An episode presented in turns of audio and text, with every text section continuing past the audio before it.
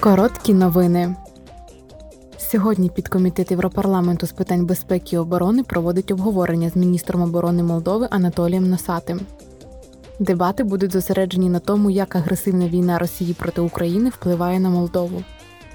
Вони також обговорять небезпеку, яку становлять проросійські політичні агітатори, та присутність півтори тисячі російських солдатів з великим запасом боєприпасів у молдовському регіоні Придністров'я.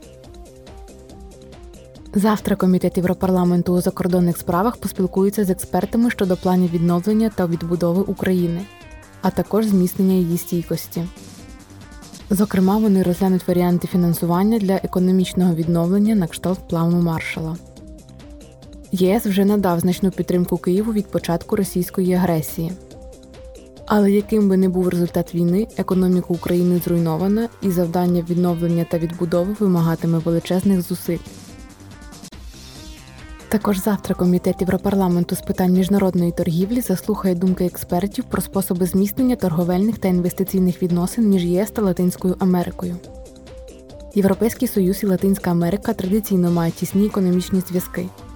ЄС є третім за величиною торговельним партнером Латинської Америки і найбільшим джерелом прямих іноземних інвестицій. Дискусія дасть можливість почути від експертів про перспективу розвитку ще більш тісних торговельних відносин між ЄС та Латинською Америкою.